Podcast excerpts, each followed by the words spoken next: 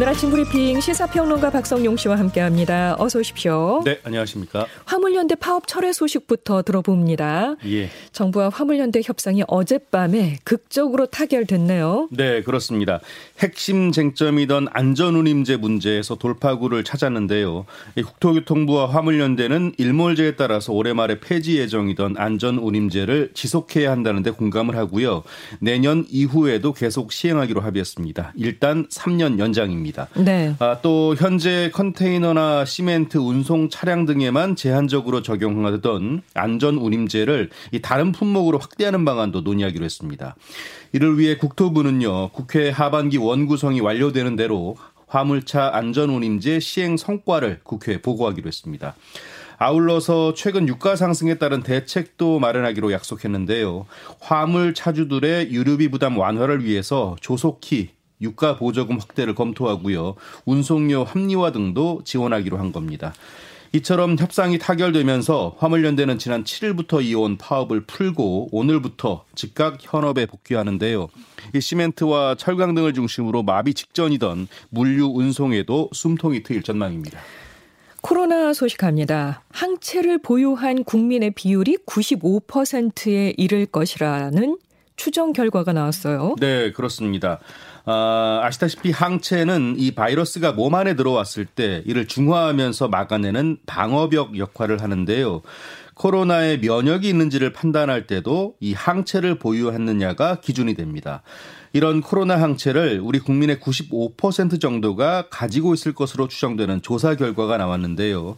국민 건강 영향 조사에 참여한 1,600여 명을 조사했더니 이 코로나 항체를 가진 경우가 1,500여 명, 94.9%에 달했습니다. 네. 특히 백신 접종인 경우를 제외하고요. 직접 걸렸다가 나은 뒤에 항체가 생긴 경우도 36%였습니다. 네. 아, 정부는 다만 이번 조사의 표본이 적은 만큼 대표성이 부족 해서 이 집단 면역의 지표로 판단하기에는 한계가 있다고 설명했는데요.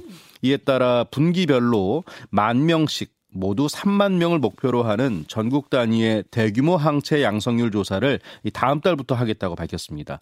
자, 이런 가운데 오늘 발표될 신규 확진자 수는 어제와 비슷한 9천 명 안팎이 될 것으로 예상이 됩니다. 그 감염 재생산 지수가 또 발표됐네요. 그 예. 감염 재생산 지수가 코로나 환자 한 명이 다른 사람을 감염시키는 정도를 나타내는 그 음. 지수죠. 예, 예, 그렇습니다. 감소세를 마치고 소폭 반등을 했어요. 네. 지난주에 코로나 감염 재생산 지수는 0.79로 집계됐는데요. 11주 연속 1 미만입니다. 다만 최근 4주간 이어진 감소세를 멈추고 다시 소폭 증가했습니다.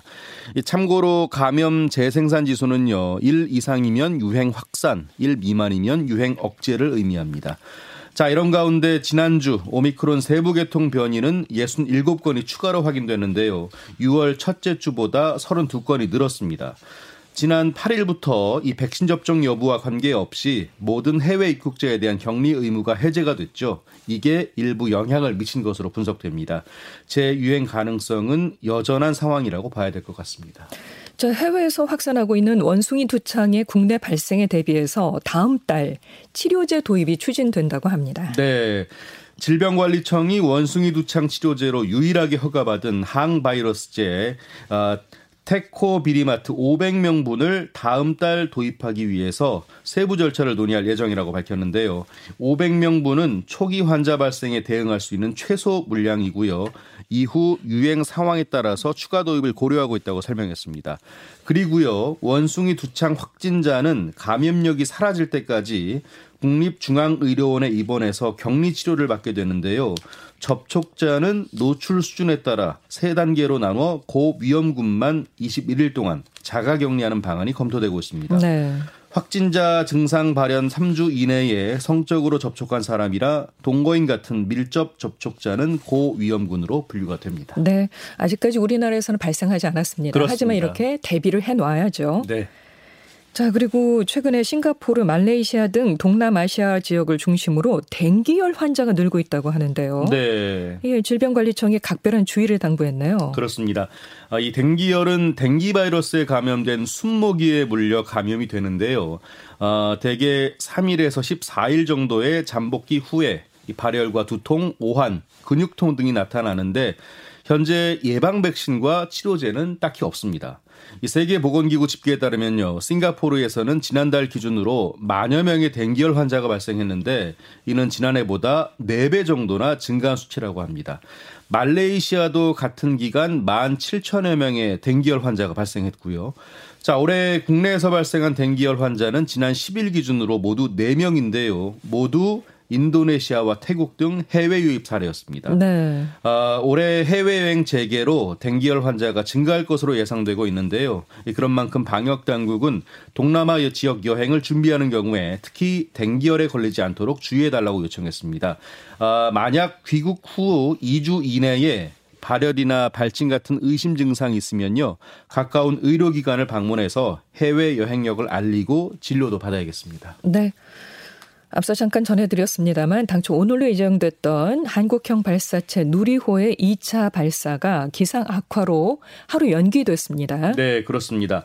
발사대가 위치한 전남 고흥 나로우주센터의 기상 상태가 나빠졌기 때문인데요. 어제 아침 나로우주센터를 중심으로는 이 순간 풍속이 초속 13m의 강한 바람이 불었습니다. 네, 네. 아, 이렇게 발사 일정이 하루씩 연기되면서요. 항공우주연구원은 오늘 이 누리호를 조립동에서 발사대로 이송할 계획입니다. 잠시 뒤 오전 7시 20분부터 무인 특수 이동 차량에 실려서 발사체 종합 조립동에서 발사대로 옮겨질 예정인데요. 수평 상태로 이동한 누리호는 발사대에 도착해서 발사체를 수직으로 지지하는 역할을 하는 이렉터의 도움을 받아서 기립하게 됩니다. 이후에 소하와 안전장치 등의 점검이 끝나면 내일 오후쯤 발사가 시행됩니다. 내일 발사에 성공하면요. 우리나라는 이 미국과 중국 등에 이어서 독자적으로 1톤 이상의 실용 위성을 우주로 쏘아 올릴 수 있는 일곱 번째 국가가 됩니다. 코스피가 예, 심리적 저항성으로 여겨졌던 2,500선을 내주고야 말았습니다. 네. 어제 코스피는 전날보다 11.54포인트 떨어진 2492.97의 장을 마쳤는데요. 종가 기준 연저점을 경신했습니다. 종가 기준으로 코스피가 2,500선 아래로 내려온 것은요. 2020년 11월 13일 이후 약 1년 7개월 만입니다. 외국인이 매도에 나서면서 지수 하락을 견인했고요. 반면 기관과 개인은 매수에 나서면서 지수의 추가 하락을 방어했습니다. 전날 미국 증시의 급락 영향이 컸는데요. 예상을 뛰어넘은 물가 상승세에 미국 연방준비제도가 이 당초에 계획했던 것보다 더 큰 폭으로 그 기존 금리를 인상할 수 있다는 전망이 나왔기 때문입니다.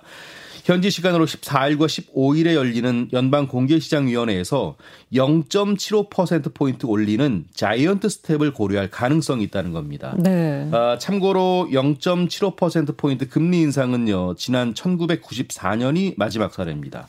한편 코스닥 지수는 전날보다 5.19포인트 내린 823.58에 마감했는데요. 종가 기준으로는 2020년 10월 19일 이후 최저점입니다. 네. 자, 최근에 내린 비로 밭가뭄이 어느 정도 해소됐다고 합니다. 예. 하지만 6개월 누적 강수량을 보면 평년의 절반 수준에 불과하다고 하죠. 그렇습니다. 여전히 내린 비의 양은 적습니다. 그렇습니다. 예.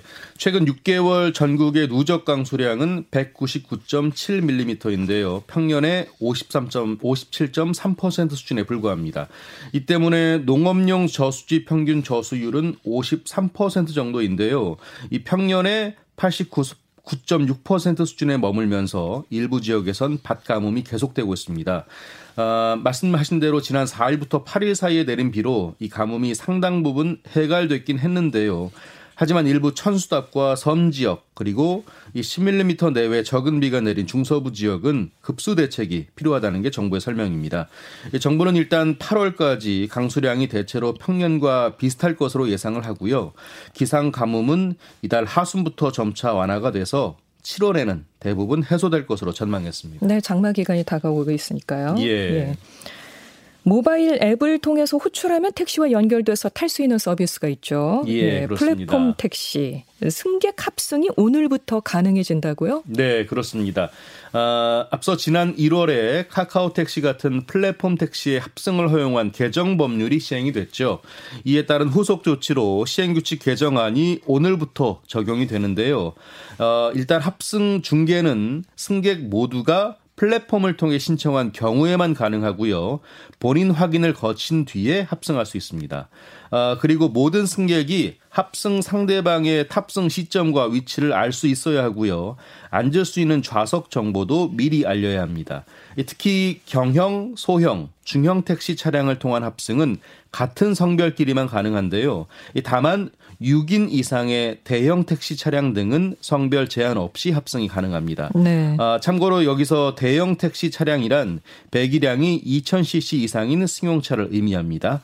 아, 또는 승합차 고요. 자 이렇게 오늘부터 플랫폼 택시의 합승이 허용되면서 새벽 시간 승차 난도 다소 해결될 것으로 기대가 되고 있습니다.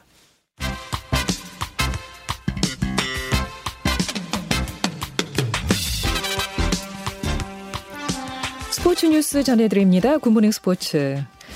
자, 우리나라 축구 대표팀이 어젯밤에 6월 A매치 마지막 경기를 치렀습니다. 예. 예, 네 경기가 이제 연속 해서 이어졌었는데 예. 네. 이집트와 경기를 가졌는데 기분 좋은 소식을 들려줬네요. 그렇습니다. 잘 싸웠습니다.